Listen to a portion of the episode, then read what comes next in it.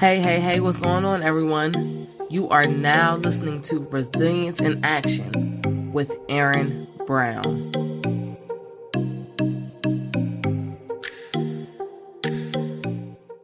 Chord. What's going on, everyone? I'm Erin Brown, and you are listening to Resilience in Action with no one else but Erin Brown. And today, I'm super duper excited because we got Chris Scott in the building. Okay, Chris is a national multi award winning senior electrical and automotive engineer. He's a professional speaker, he's an author and entrepreneur.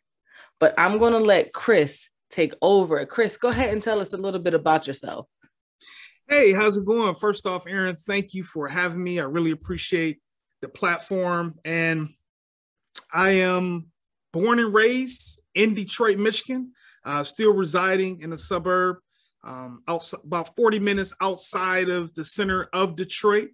Uh, right now, I am currently a senior electrical and automotive engineer for the Department of Defense. So I worked with high performance computers. I worked with robotics. I've worked with uh, designing armor. And now I'm back into working with uh, automotive active safety systems like you know in your car how you have uh you know forward collision warning or backup warning things like that so i'm working on uh developing a system for large military trucks to put those types of uh, sensors on the trucks. so uh, with that i've been speaking actually for over 15 years i've officially been in business for uh, close to five years being a speaker Congratulations.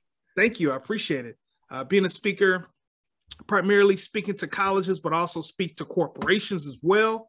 Just recently, uh, late last month, released my first book, which is Control Your Mindset to Control Your Life, which I'm very, very proud of and is doing well. And I'm able to impact lives uh, from that. And in addition, I also own a e-commerce uh, store, which uh, this shirt I'm wearing, you can't see it, is called I'm Black and. And so the idea behind this was to actually have apparel that turn the negative stigmas and stereotypes about, about the Black community into positive apparel, right? So, for instance, there's a myth about Black fathers being absent in their kids' lives. Well, that's actually a myth. So, I have a shirt that says I'm Black and a, and a great father because Black fathers get so much slack for, you know, this myth of not being in their lives, not being active, being deadbeat dads. But that's just not the case. I know a lot of great black fathers, but the studies have shown that black fathers are actually the most involved in their kids' life out of any ethnicity. The CDC did a study on that. So uh, I'm married uh, to my beautiful wife. Uh, we'll actually be celebrating uh, 13 years of marriage this year. We have two beautiful children, Mia and Justin, and I am blessed and I'm happy to be here. Awesome, awesome. So you are you are doing your thing. Thank you. Like yeah, you are doing your thing. Um, kudos to releasing your first book. That's awesome. Um, I just released my first book back in December, so I understand that first book, those first book jitters. Yes, So, congratulations, Erin. That is thank awesome. You, thank you, thank you, thank you. Um, so yes, back no, back to you. Congratulations on the book. Um, how did you get started in the the automotive engineering? How did you how did you what where did that come from? Well, actually, when I was younger, my dad, you know, although he's, you know, my dad didn't go to college, he graduated high school, went into the army, fought in Vietnam, came back and worked for Ford Motor Company and retired. But my father read a lot. Okay. He's very intelligent because he, he read a lot, right? So he would read the paper and different magazines like Time Magazine, and he would always see that in the future, engineering was going to be a huge part of the future. And so my, my mom and dad, they decided to put me into these different extracurricular activities Mhm. that allowed me to explore engineering as a child. And I like technical stuff. I like breaking stuff and putting stuff back together, repairing things. But as a result of going to these extracurricular activities, I had a hands on experience to actually build things, work with other engineers. And from that, I said, you know what? I want to go and I want to do this because I want to learn how computers work on the inside. I, I want to learn how TVs work, how cell phones work. And so that led me to going into electrical engineering. And then once I graduated from electrical engineering, I got my master's in business. And then from there, I went into automotive engineering. And one of the reasons I went into automotive engineering is because A, I wanted to go into engineering and realize that I could do it. I know we'll get into this, but undergrad really kicked my butt early on. And so after I graduated from EE, I said, you know what? I can do this. I can do it. So I'm gonna apply for a grad program. And I went into automotive automotive engineering because in the military, a lot of the different technology is vehicle based, right? We have tanks, we have um, other vehicles that are armored and unarmored. And I wanted to actually learn about designing vehicles, right? So I could have more knowledge about how the actual military vehicles work, which would then give me the experience of trying to develop and help them to become better. So uh, as a part of my job, I said, you know what? I'm working with a lot of vehicles. I'm helping to design vehicles. I need to, you know, get a little bit better in my knowledge base for this. And that led me to going into automotive engineering. Nice. Automotive engineering. Okay. Um, do you do you speak about automotive engineering? Is that something that you're um like when you do presentations, do you uh, present to different corporations about that, or do you have a, a another niche that you hone in on? You know what? Actually, speaking about engineering, for me, started with you know, as soon as I uh, in college, and also when I got out of college, I started going and speaking to a lot of K twelve students because with me being a black engineer, and less than 6% of degrees are awarded to black people on an annual basis. So I said, you know mm-hmm. what? I want to go into the school system. I want to talk about what I do. I want to get these kids excited about going into engineering. So that's kind of where it started. Um, but in speaking to colleges and corporations, I actually speak on mindset. I speak on resilience. I speak on leadership and emotional intelligence. Um, to the college students, I speak about college success strategies. But uh, I was doing that early on, even now. But I'm looking to pivot the business and leverage the 20 years of engineering experience that I have in electrical and autom- autom- automotive engineering and do more corporate speaking as well. Okay. Okay, awesome. What would who who's like your target audience when it comes to um, corporate speaking and talking about your automotive engineering? Well, you know what? My target audience for corporate speaking uh, right now is other engineers, mm-hmm. and, and the reason being is because in the engineering industry, we're so technical, we're so analytical, and a lot of us need improvement on those soft skills, uh-huh. right? Um, in terms of how to be a better leader, because it's all about technology, it's all about the analysis, it's all about the data. But in order to have different project projects coming to fruition and being able to lead large teams to build this technology, you need to know how to deal with people. And so, primarily right now, I'm working with other engineers, um, talk to them about mindset, talk to them about resilience, because you know, in, in engineering, a lot of other fields, when you build stuff, it doesn't work right away. Mm-hmm. It, it, it fails, and sometimes you can be overwhelmed with the amount of stress that comes along with with working and looking at all of this data all day long. So being able to teach about that, being able to teach about leadership as well and emotional intelligence. So gotcha, gotcha. Okay. So what sets you, Chris, apart from the other engineers um, who who are more data driven and focused on the analytic analytics. How what made you be able to say, okay, this is the soft skills that you also need to couple with, you know, knowing how to do the analytics and and reading the data. Where did that come from? Where talk about that, Chris, for a little bit. Yeah, well, you know what? I mentioned I had a 20 year engineering career, and in that career, I've had both good leaders and I've had bad leaders. Mm. And I, I noticed that the bad leaders that I had, they were focused on, you know, the uh, progress of whatever project I was working on, and they were interested in the output of everything we were doing. But when it came down to talking to people, they didn't know how to talk to people. Mm-hmm. I mean, I, there was a one team leader some years ago, and at a team meeting, he said that this is the way that we're going to do things. And if you don't like this, you can go to hell. And this was a leader in the organization. And I said, you know what? I I wanted to find out, okay, being an engineer, I, I have a very analytical mind, but how can I be technical, but also work well with other people and be mm-hmm. a good leader. So then I started to read leadership books. I started to go to leadership trainings and, and things like that, which allowed me to then lead large teams, right? I've led a team at one point in my career of over 100 people. I've led budgets with teams over $250 million. And that was all a result of having bad leaders, learning about what it took to be a good leader and putting it into practice and then say, hey, you know what? I talked to a lot of engineers at the job and they wanted to have better people skills and being able to work well with others. And also, they realized that in order to go to the next level, they needed to know how to lead and they mm-hmm. needed to have that good emotional intelligence. And so then I said, well, I think this is something that a lot of other engineers could actually use. Okay. What do you, what what skills do you think make a great and excellent leader?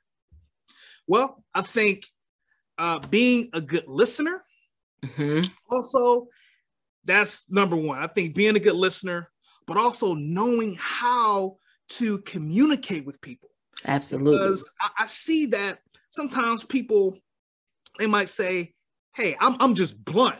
I say what I say, everything that, that comes to mind, I just say it. Mm-hmm. And okay, that's okay. I understand you have a certain opinion and, and you, you have a way that you want to say things, but there's a proper way to speak to people. And people want you to speak to them in the right way and approach them with respect. So knowing how to communicate, knowing how to talk to people, in addition to knowing your workforce. I know that sometimes if you lead a large organization, you're not going to be able to know every single person, but I think you need to do your best in order to learn your workforce. Mm-hmm. Because at that point, you can know what makes them tick, right? What things make them excited? What things make them angry or frustrated? And if you can get into the mind of your workforce and be able to cater to what they want then I think that helps them to do their job better and it helps them believe that you are a leader that that supports them. And also being a servant to the people that work mm. with you, that work for you, right? So it's not all about me because the workforce, they're the ones that are down in the weeds doing all the work. So I have to serve you. I have to be able to know what it is you need to be successful. What skills do you need? How do you like to be rewarded right? And so being able to let the workforce know that, hey, I'm here to serve you because I want you to be the very best person you can be, the very best professional you can be. Because when you're at that point in your career and you feel good about coming to work and you feel good knowing that you have a leader that supports you, then you're going to actually do what you can do to make the organization better and do the work the best way that you can. I love it. I love it. So so being a good listener, a good communicator, knowing your workforce, knowing your team, right? And being of service and being a servant. Like I I love, love, love um to get with my people and really, really learn how they learn. Because I think that's a big thing too. We don't all learn the same one person might be visual one one person they might have to like get in the weeds and do it themselves a few times. You know learning your people like that's that's very very valuable. Y'all I hope y'all heard that because that was some very valuable information that chris just shared. And um this this is a, a podcast about resilience but resilience and leadership it, it goes hand in hand. It goes hand in hand. And and learn wanting to learn how to become a better leader, you can start with those four things. Chris, say them again. Uh, being a good listener, being a good communicator, knowing your workforce, and being a servant to your workforce. Perfect, perfect. Yeah, listen, I that's about three times I think we've said that collectively. so if y'all don't get that, y'all gonna have I don't know what y'all doing out there, but yeah, I wanted to make sure that we repeated that um, because a lot of our listeners are um, in the process of learning more about leadership and you know who they want to be in the future, and that's a what that's a great place to start right there. Definitely. Okay, so let's dive into those those four um those four key skills. Listening. What makes someone a good listener? Well, one of the best things that makes someone a good listener is actually giving the person that's talking a chance to talk without interrupting them. That is key because a lot of times when when you know you're you're maybe listening to somebody, they're talking and you're cutting in and you're interrupting what they saying, right? So just sit back and let them finish their thoughts. And after that, then you can actually chime in and give feedback and follow up on some of the things that they said, but let them finish first. And me, I'll be honest, I was so programmed at one point to just want to get what I was saying out that I would interrupt people a lot. And I had to, I actually went to some training. Uh, my job provided some training on being a better listener. And that's when I started to realize, like, wow, Chris, you were interrupting people a lot. So you didn't let them get it out. So now even with my wife, you know, I would be, she would be talking to something, and then automatically for me, I'm a problem solver, I'm analytical. So I would jump in. Oh, babe, yeah, this is what you got to do. You need to do this, you need to do that. But all the time, she wasn't even looking for me to solve it. She wanted me to just listen, just empathize with her, and just let her talk. So let the person talk until they finish what they're saying. And many of the times you'll notice that once they finish, they might ask, So what do you think? Do you understand what I'm saying? Or what do you think about this? Or, yeah, they might say, hey, well, thanks a lot for listening, right? They'll give you cues to let you know what you should do next in that conversation. Mm-hmm, mm-hmm. And that's when you take that, that's when you when you speak up. But mm-hmm. absolutely letting I have a I do, I have a tendency of of cutting people off. Um it's I, I I'm not doing it out of malice. It's not on purpose. But like you said, like we have something that we want to say. I'm also a problem solver. So I'm like, okay, I'm listening. I'm already thinking of what you, what I think you should be doing. I'm the same way. Yeah. And the whole time, and the whole time, I'm just supposed to be shutting up and listening. So right. I've had to, you know, I've had to learn that over the years as well. Mm-hmm. And so I we have that in common. Yeah. What makes someone a great communicator? Oh, what makes someone a great communi- a great communicator is first knowing who you're talking to, because uh-huh. you talk to different people in different ways, right? I talk to my wife a different way than I would talk to my homeboy, right? But also being confident in what you're saying. Mm. Right. That's one of the things too. There are times in the past where I just wasn't confident what I was saying. So I was going all around what the conversation was about because I just wasn't confident in what I was saying. I didn't have enough information. So I just went round and round in the circles and really nothing got solved and um, no and um, no additional information even got talked about because I just wasn't confident in, in what I was saying. Mm-hmm. But also being calm when talking with somebody. I noticed that a lot of times in leadership sometimes when other leaders would get angry they would kind of raise their voices and then when they raise their voices the tension rises in the room but if you're communicating with somebody and you're giving good information and you're giving good feedback and you're calm while you're talking it sets the tone for the conversation so that you can say hey you know what okay, I understand. Even if it's a tensious conversation, you can set the tone by remaining calm right? In order to let some information out or say something, I don't have to yell like, oh, yeah, yeah. No, I can say what I want to say and I can say a calm voice. Hey, Erin, I didn't like how you said that. It made me angry, but I want to talk about it and I want to find out what made you say that to me that way so that we can kind of work through this together, mm-hmm. you know? Absolutely. Absolutely. Communication is key. And I'm big on I like to speak face to face or FaceTime to FaceTime or whatever. I just there's so much that can be lost in translation through a text message, through an email, you know, um, I want to see you when we're talking mm-hmm. because you can you could be saying one thing but your body is saying something totally different your face is saying something totally different and i think that is also a great skill for leaders to have is I mean, yes, listen to what your people are saying, but also reading body language. What is their face saying? Like get into get into that because if you don't, you could be missing a whole bunch. Hey, hey, hey, y'all. Listen, it is time for some action.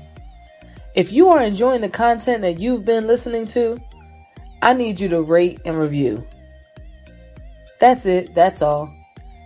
Make sure you go to wherever you're listening to this podcast and rate and review it for us. We appreciate you so much. Let's get back to some resilience we've we learned what a good listener is, um, good communicator. Learning your workforce. How important is that? Oh, learning your workforce is critical because you want to know the type of people that work for you. Because then you know what they're capable of. You know the things that make them angry. You know the things that make them happy. You know, uh, even in some instances, you get to know what their home life is like, right? Wh- which is important. So, knowing those key things about your workforce, you will be able to serve them the right way. Mm-hmm. So, for example, uh, one of one of my coworkers, he has some issues going on at home with his family. He's taking care of his uh, sick parents and things like that. So when it came down to performance time, he didn't want a cash bonus. He wanted the time mm-hmm. right? And so he was happy to to get that time, right? You have some people who like to be recognized in a public forum, all right? But you also have some people who don't like the limelight and they like you to just recognize them on the side and say, "Hey, great job, Chris." So knowing those things can be critical, and also you know how people you know how people work, right? So you have some uh, workers that may stay very late, right? They may stay two or three hours past the time they're supposed to work, right? You have other ones that might get up and leave at five o'clock. They went in at nine, five o'clock, they're gone, right? So you can kind of cater to those different workers. So knowing your workforce allows you as a leader to be able to delegate the right way and to be able to set the structure of the organization and how things can go. So for me, I know there's been teams I've worked on where I never saw the leader at all. Wow. They were so busy. They never showed their faces. They never walked around, nothing. Right. And then I had it where the only time I would see him is when something was wrong. No right. Way. And so if that's the case, whenever they turn up, you're like, oh man, what's wrong now? And that gives you that anxiety, it gives you that, you know, feeling in your stomach, like, dang, now something is wrong. But I had good leaders who they would take their time and they would take generally between 30 minutes and an hour.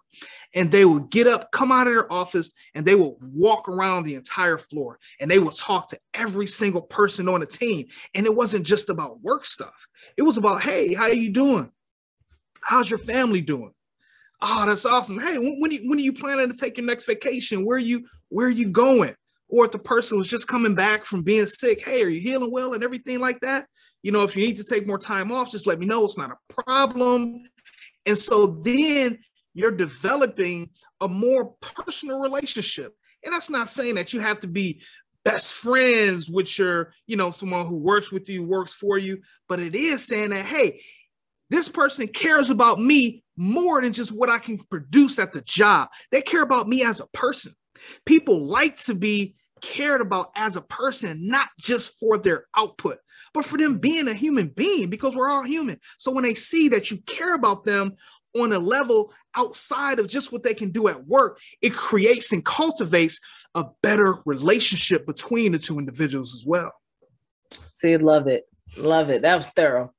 That was a thorough answer. That was real thorough. Okay. We're just going right to being, and actually, if you want to answer a being of service, but literally every everything you said from li- from being a good listener, being a good communicating, learn learning uh, your workforce. That all leads up to being of being a servant leader.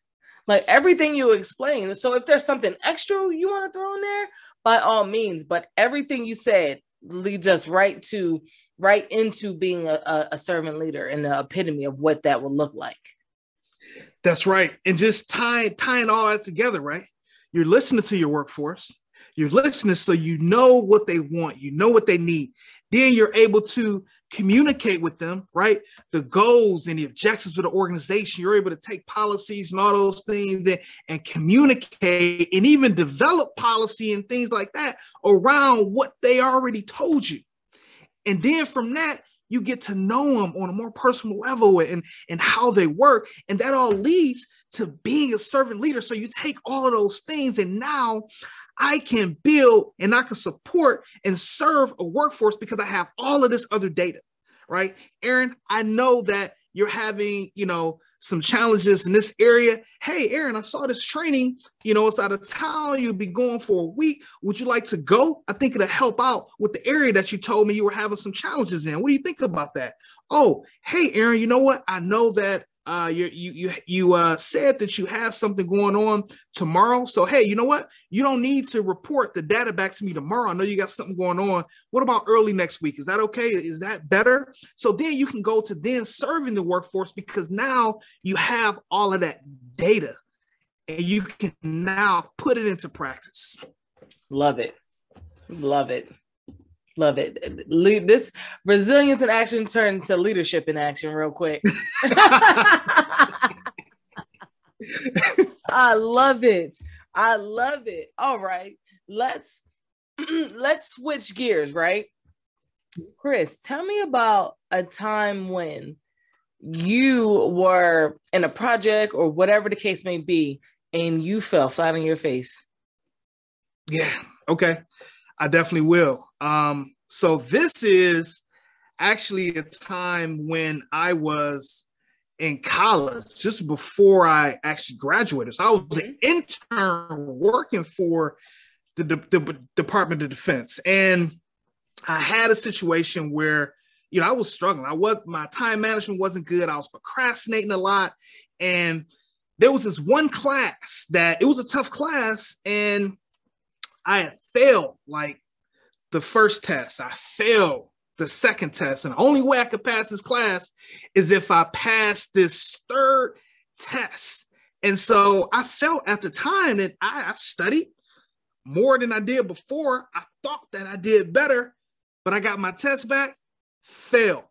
I got an F on that test, which meant that I did not pass that class. And at that point, I was like, oh God, now what am I going to do? Because I have to wait another year to take this class because when you're an engineer in the specialized classes, they only offer them once a year. Mm-hmm. So I had to wait another year to take that class. This class, by the way, was a prerequisite for other classes that I had to take. So I'm like, man, how am I going to even build my schedule up to be able to continue to move forward academically?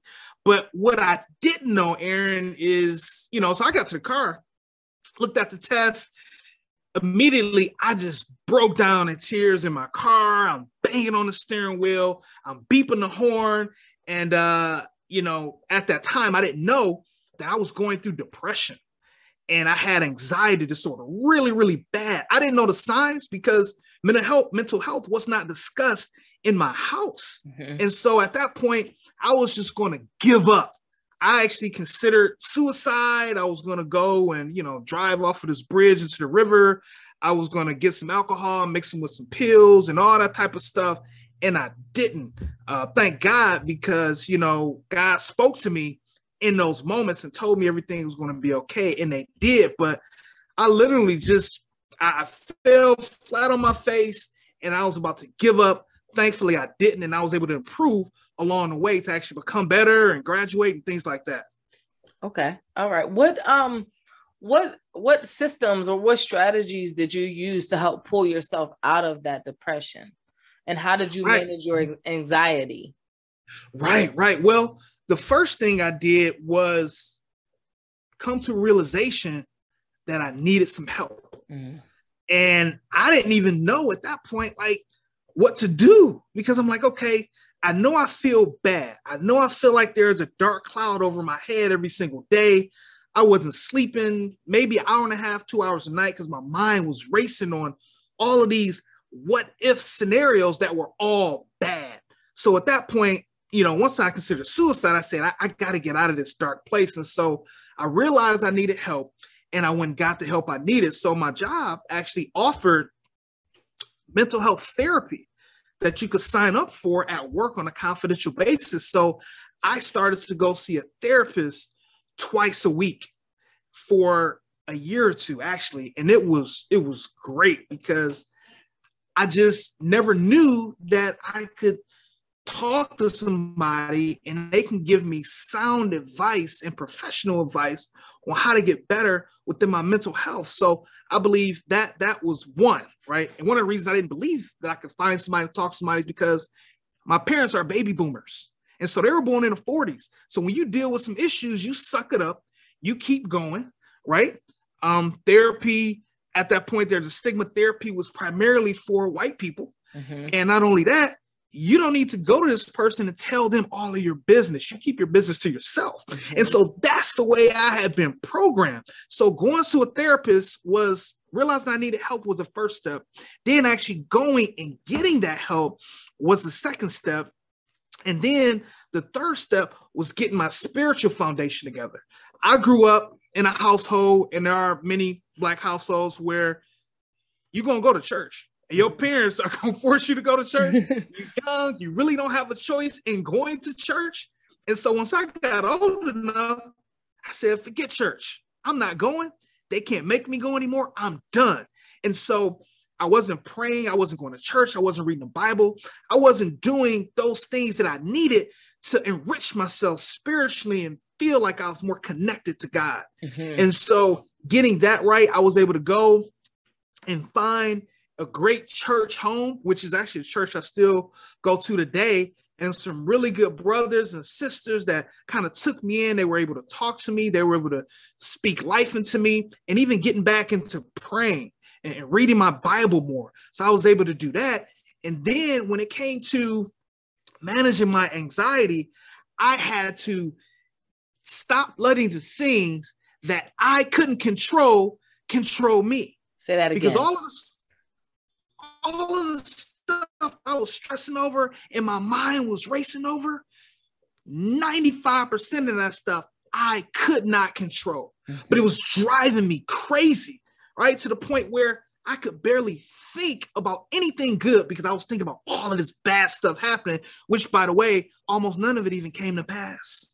And I was thinking about all this stuff. So realizing that, Chris, there's a small amount of things in your life that you can control. Those other things that you can't control, you have to let those things go and let them be and focus on the things that you can control. And that helped me to get better within my, my anxiety. In addition to, I have different things that, so for instance, even now, I, am not ashamed to say I still go to therapy every single week mm-hmm. because even though I'm not currently going through depression or deep anxiety disorder, I like to vent. I like to talk about stuff because every day and every week is not great. And I have challenges in those weeks. So being able to talk to a professional is, is good. And I have the tips and techniques to kind of guide me through because in life, you're going to deal with obstacles no matter what you do. So having those tools in order to deal with those obstacles is very important. So now I have the list of scriptures that I have that I look at when I'm dealing with certain things. So if I'm really anxious about something, like my dad had to get, uh, you know, he fractured his hip in 2020 and 2021 and then you know just thinking about the surgery and it's going to go well and all this you know i received some anxiety but then i have scriptures that i can look at in order to uh, allow me to feel better and to know, you know, like, hey, God is with you. The Lord will never forsake you. He will always be with you. You know, leave your burdens to the Lord. His yoke is easy, his burden is light. All these things I'm reading. And not only that, I'm reading them and I'm saying them out loud and I'm personalized these things to me. So when he says you, I say, Chris. I replaced mm-hmm. you with Chris, right? Because I'm personalized to me and I'm actually saying these things over and over and I'm thinking about them and I'm reading them. And while I'm doing all these things, the structure literally of my brain is changing. I'm creating neural pathways based on the things that I'm reading and I'm saying and I'm thinking, and it helps me to actually feel better. And now that's how I deal with my anxiety. I have to let go of the things that I can't control, and I have to embrace the things that I can, and the things that I can't that are bothering me. I pray about it, right? I go to God about it. God, can you please take this burden of these thoughts of this which I cannot control off of my heart and off of my spirit? You know, and I do that often. That's kind of how I control my my anxiety. So realizing I needed help, mm-hmm. getting that help with a therapist, getting my spiritual foundation right with God, and then using the tips and techniques from therapy and applying the word of the Bible and the sermons to my life it are four of the things that have actually helped me and continue to help me to be better within myself when it comes to anxiety and challenges I'm going through. Awesome, awesome. I love it. I love it. I do, but I truly, truly believe that, you know, we talk about what we feed, like what we eat, like if we're on um dieting or whatever, right? We're trying to feed our bodies right but how often well like what are are you thinking about the things that you're feeding your mind and that is that is very very powerful because if you are stuck in depression stuck in a dark cycle and you're continuously feeding yourself the same stuff that you were you were listening to the same content you were um, ingesting prior, like in that dark circle, you're never going to get out of it. So finding that shift, bringing that light in is what's going to help you, you know, climb out of that, get out of that hole and and and be and and and ultimately have a greater human experience. Yes, yes, that's right, Erin. And before, you know, I thought it was a bunch of hocus pocus stuff. Oh, what you think about what you say, and I can't really change you. You know, all saying these positive things, that's not gonna make you feel bad. I didn't believe it until I had to use it in my own life to get me out of a dark place. And, you know, in going through what I went through, I started to be interested in neuroscience, right? I'm not a neuroscientist or anything like that, but I do read a lot of books and a lot of information and data on neuroscience. And what you said is true because if you're constantly embedded in all of this negative stuff and these things that make you feel bad and you're talking about it then you're thinking about it and then you're reading about it and then you're watching it you are programming your mind based on all of that stuff and then once you program your mind with those things on a conscious level, then it flows into your subconscious level. And that's who you become. That's the type of information that you gravitate to. And you become programmed in that because a lot of the things that we do now, it's on a subconscious level. So the subconscious level is where most of the things are actually happening, right? And, and people, some people don't realize that, and they're feeding themselves junk all of the time. That's one of the reasons why I don't watch the news a lot. I stay aware and in the know, but there's no reason for me to watch the news at eight o'clock, at nine o'clock, 11 o'clock, 12 o'clock, one o'clock, five o'clock, six o'clock, 10 o'clock at night, 11 o'clock at night. And they're talking about the same death and murder and rape and war and deaths from COVID and all that stuff. Because then what am I doing? I'm programming myself based on this information. That's going to increase my anxiety. It's going to increase my fear. And I just don't want to be that way. And so I embed myself with a lot of empowering information. I watch a lot of motivational speakers, uh, Les Brown, Inky Johnson, E.T. the hip hop preacher. I watch a lot of those things and I take in that information. And even my own mother, I have my mom, you know, she's retired. My mom and dad are retired and they're at home. They don't drive anymore. So a lot of times, all day long, news, news, news, news, news. And she's calling me, well, oh, Chris, you know, Mia's going to daycare. And I just saw something in Massachusetts about how this daycare hurt this baby. And I have to tell mom, mom, you got to stop watching this stuff all the time. Watch something that you enjoy, something that makes you happy, right? Because her fear is getting increased. Her anxiety is getting increased. She's getting, you know, PTSD off of all this stuff. And then she's feeding it to me. So I, I have to, even with my own mom, say, hey, mom, I don't want to talk about that stuff right now. Mm-hmm. What good happened to your day to day? Tell me about a good memory that you had about grandma or about growing up, about with granddad or something like that. Tell me something good. You know, yeah. we talk about that, those things, and and being positive and having and being optimistic and consuming positive information. That does not mean that you are blocked off to the reality of life right? Because you can be positive and optimistic, and you have to still deal with reality mm-hmm. of not everything is peachy and not everything is rosy, but having a more optimistic mindset and looking at things from a more positive perspective, it helps you to deal with those moments and those obstacles that may come in a better way, right? If you're constantly thinking about all this negative stuff and oh, nothing good is going to happen, nothing is going to be great. Okay, well, once the obstacle comes down the line, you're going to be in that same mindset. Oh, mom got to get a surgery. Man, a surgery's not going to be good. Oh, what am I going to do? No, you're if you're positive about it, you're able to have hope Mom is going to pull through. She's a strong person. This is a great hospital. She has a great doctor. I believe in him. She's going to be okay. Right? It helps you in those times when obstacles do come. So you can be positive, optimistic, and still be realistic and deal with reality. And by the way, it's going to help you deal with reality when things that are unpleasant come along. Mm-hmm. Yep, 100%. 100%. Um, learning how to to navigate this life, right? Is difficult. Yes. And and we can e- either make it easier for ourselves or harder for ourselves. And a lot of people tend to take the hard road. Yes. And I was one of those people who who took the hard road for a, for a while. You mm-hmm. know, and and coming out on this side seeing life through a whole different perspective I'm like, well, well, dang, why was I doing that for so long? I was, I was that, I was, I was that person. I was that Erin because I'm, I am who I am. I'm a, a human having a human experience, like trying to have a greater human experience, and that's right. And and having a realization, being able to look at this side where I was and watch my growth over the past several years to who I've mm. become and knowing who I am going to become is is like I should have done this a long time ago.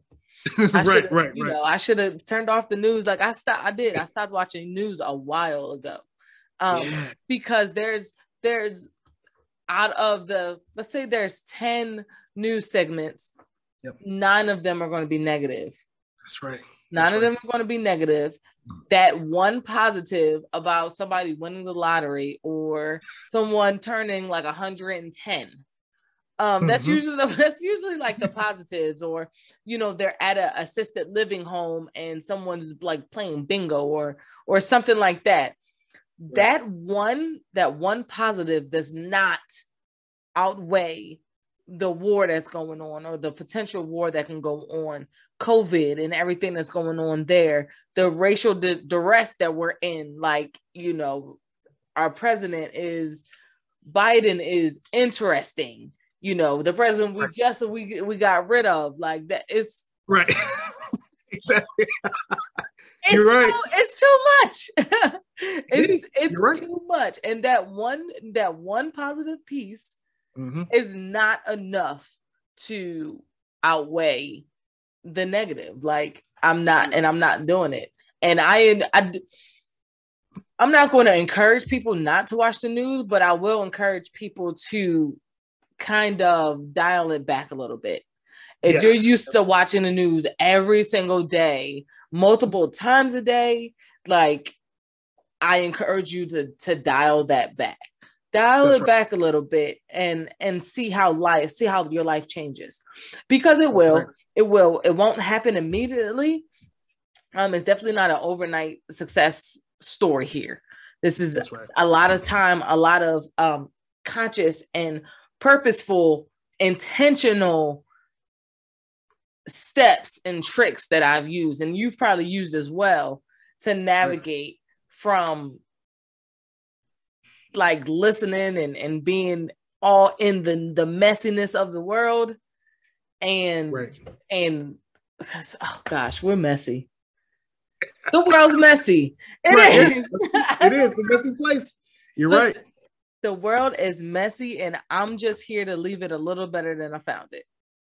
That's right. So, awesome awesome. Okay chris um do you have anything that you want to share with our listeners right now uh, yes, I do. Actually, I want to let the listeners know that every single one of them that's listening right now, you are valuable. Literally, you are a walking miracle. So when I talk to people, I give them these, stu- these two statistics. First statistic, one in 400 trillion. That is what the scientists estimate is the chance, the probability of you being born. One in 400 quadrillion. That is what the scientists estimate is the chance of you being conceived by your parents.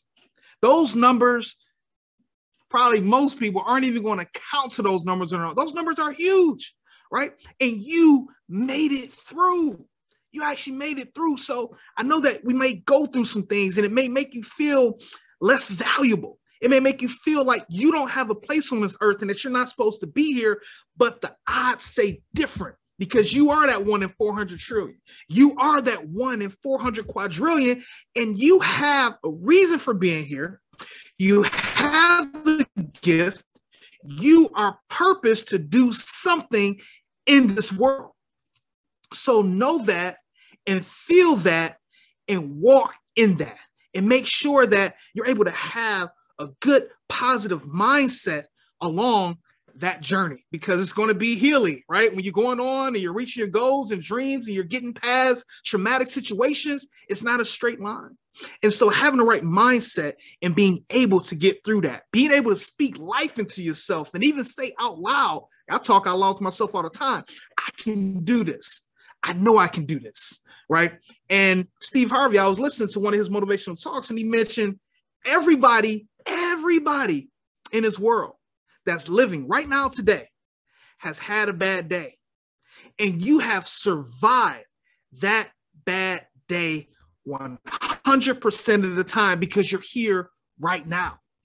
And that's not to say that in the future you're not going to have other days that are bad or whatnot, but you can survive it because you survived it before and look at your past, the things that you had that you thought at the time, this is challenging. I can't do this, right? And you were able to push forward and get past that time, and you're currently past it, or you're currently working on healing and getting through it. Look at that and see where you were and look at where you at now. So when you get into another situation, another obstacle, you're able to look back on your past accomplishments, looks back on your past journey and see that you were able to get through. And that should give you motivation, inspiration, encouragement to know that you are able and that God is with you. You know, I'm not here to tell you what God to believe in. I believe in a higher power, but whatever you believe in spiritually, higher power, creator, whatever the case may be, is with you right now. Love it. Love it. Thank you. Thank you so much for that. Um, where can we find you? How can we support support you? Where can we find your book? All kinds of stuff like that. Yep. Okay. Um, actually, you can find my book. You can go to my mind, mysuccess.com, M-Y-M-I-N-D-S-U-C-C-E-S-S.com. There you can sign up for uh, the email list, which, you know, we'll have uh, surprises and giveaways and things like that. There's also a buy now uh, button where you can buy the book, which is Control Your Mindset to Control Your Life. It is uh, on Amazon as well. And um, I'm also on uh, on Instagram, Blue Soldier, B L U E S O U L D I E R. So I put a lot of different motivational clips there, and you, kind of see behind the scenes of my life and my family and uh, and, and things like that as well. Um, so those are a couple places you can actually connect with me. Um, you can send me an email, Chris at Positive Thought Solutions as well. And uh, if you got any questions, if you're looking for a speaker for a college or a corporation or an event, um, just please email me. Let me know. Perfect, perfect, perfect. Chris, one more final question for you. You ready? Yep. Awesome, awesome. What does resilience mean to you? Resilience to me means getting myself set back up from a setback. All right. Because resilience is the ability to, to get through setbacks. And when you get through setbacks, you're setting yourself back up for success.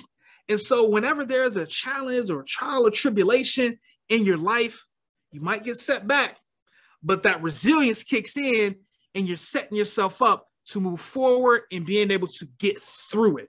And you can get through it and you will get through it. Perfect, perfect.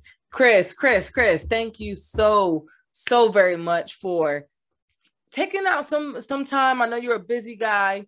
So taking some time to hang out with us, share your stories, your strategies, and your systems, and how you um, overcome obstacles. And definitely, definitely, definitely throwing in that leadership perspective. Um, loved it. I know our listeners will love it. Thank you. Thank you so Absolutely. much, Erin. Thank you for having me and thank you for this this platform too. Oh man, everybody needs to have resilience in dealing with and navigating through life. So I appreciate you and having this platform for people to come on and people to be able to listen and get tips and stuff to help make themselves better. I just really appreciate that. So thank you for having me. Of course, of course, of course. Chris, thank you so much. Thank you. Have a good one, Erin. Thank you for listening to this week's episode of Resilience in Action with Erin Brown. If you enjoyed this episode, make sure to rate, review, and subscribe. And I want you to remember one thing resilience in action will always lead to a greater human experience.